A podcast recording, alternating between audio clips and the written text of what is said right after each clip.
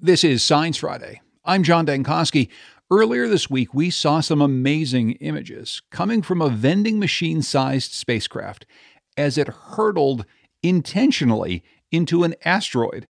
It was called the DART mission for Double Asteroid Redirection Test, trying to see if a small impact caused by humans could be enough to change the path of some future asteroid on a collision course with Earth. Joining me now to talk about the mission and how it went is Nancy Chabot. She's the DART coordination lead and a planetary scientist at Johns Hopkins Applied Physics Laboratory. Welcome to Science Friday, Nancy. Oh, thanks for having me. It's been an exciting week and uh, glad to be here. Yeah, it, it has been an exciting week. So, how do you think everything went? Uh, everything was a smashing success. I mean, I think oh, that's oh, nice. the, the, words to use for the day. Uh, yeah, I mean, people uh, have worked on this for years. Uh, NASA started funding this back in 2015 here at the Johns Hopkins Applied Physics Lab, but really it was an idea that the international community wanted to do even before this. And it's just such an exciting day that now we've taken this first step and we're getting all this great data rolling in and trying to take this next phase of okay what did this mean for how effective might this be in the future for deflecting asteroids if we needed it how hard was this to do? I mean, how much precision d- did it take to hit this little tiny moon asteroid so far out in space? Yeah, and you left out the part where we had never seen what it looked like before. So, you know, if you just oh, want to add that. to the complexity there, right? Um, yeah. yeah. So you are targeting a small asteroid in space that had never been uh, seen before. So you weren't sure of its shape. You had some general idea of the size, but you know the specifics of how it would be lit by the sun, all of that was unknown. And you need to target it at very high speed, right, in order to have a measurable deflection. So you're going at 14,000 miles per hour towards an object that you've never seen before. It's uh, right next to another asteroid, Didymos, that's brighter and larger. And so you can't actually tell the difference between Dimorphos and Didymos until within the last hour of the mission.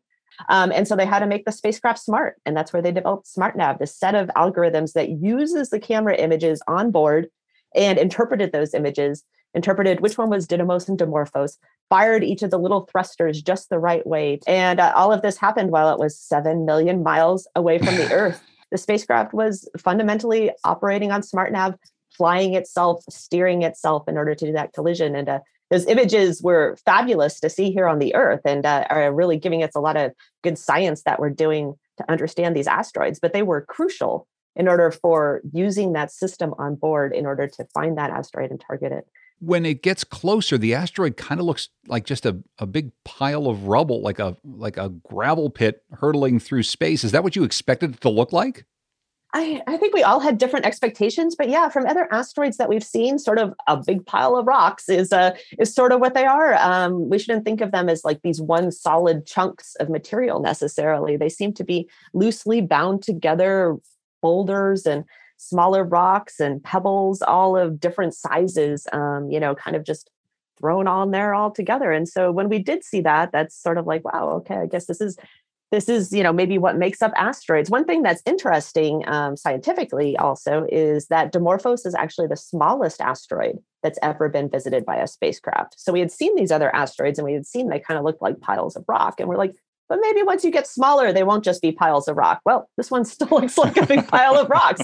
Uh, so that's a that's kind of moving the bar for what we understand about asteroids already just those images that were shared and everybody experienced at the same time for understanding what these smaller size objects look like, which is important for planetary defense because these are the sorts of objects, there's more of them out there. This is the population that's a priority for NASA to find these few hundred meter size objects.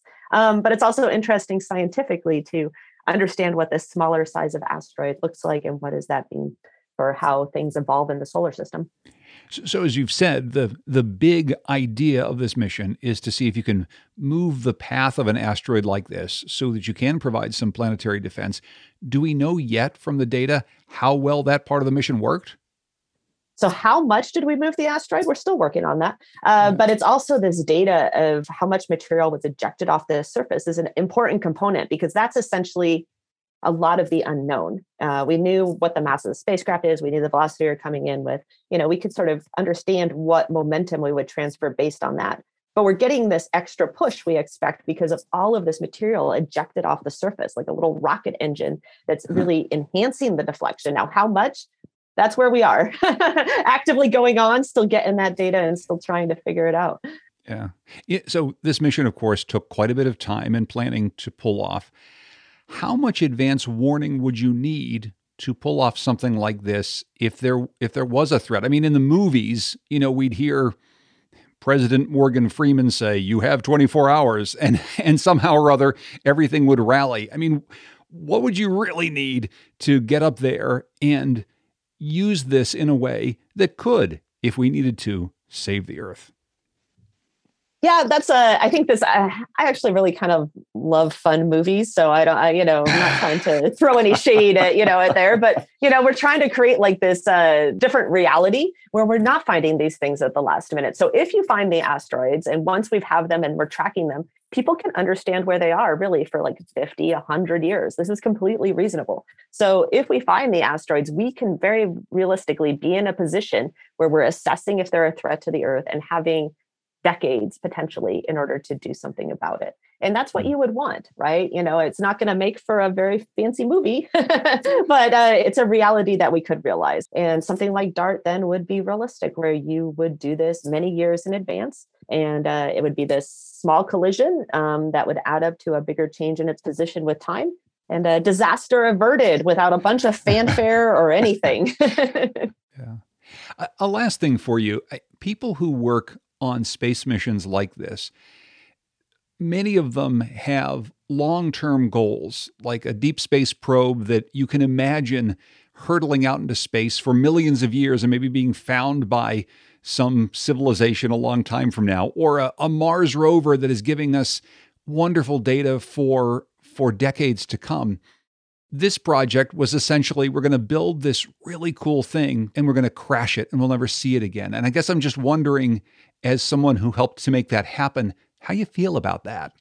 Oh, well, you know, uh, I think all of us here at Johns Hopkins Applied Physics Lab, uh, you know, especially people here like designed that, right? They built it, you know, and a lot of people like to think of it as, oh, they, they must be really attached to it. And, and in some ways, it's no, it's like you built this so it could have its moment right i mean this was mm. this was why you did it so it could have this moment of glory and do what it was designed to do you know you're really looking at thousands of people over years um, and i think everybody is is proud of the dart spacecraft hmm.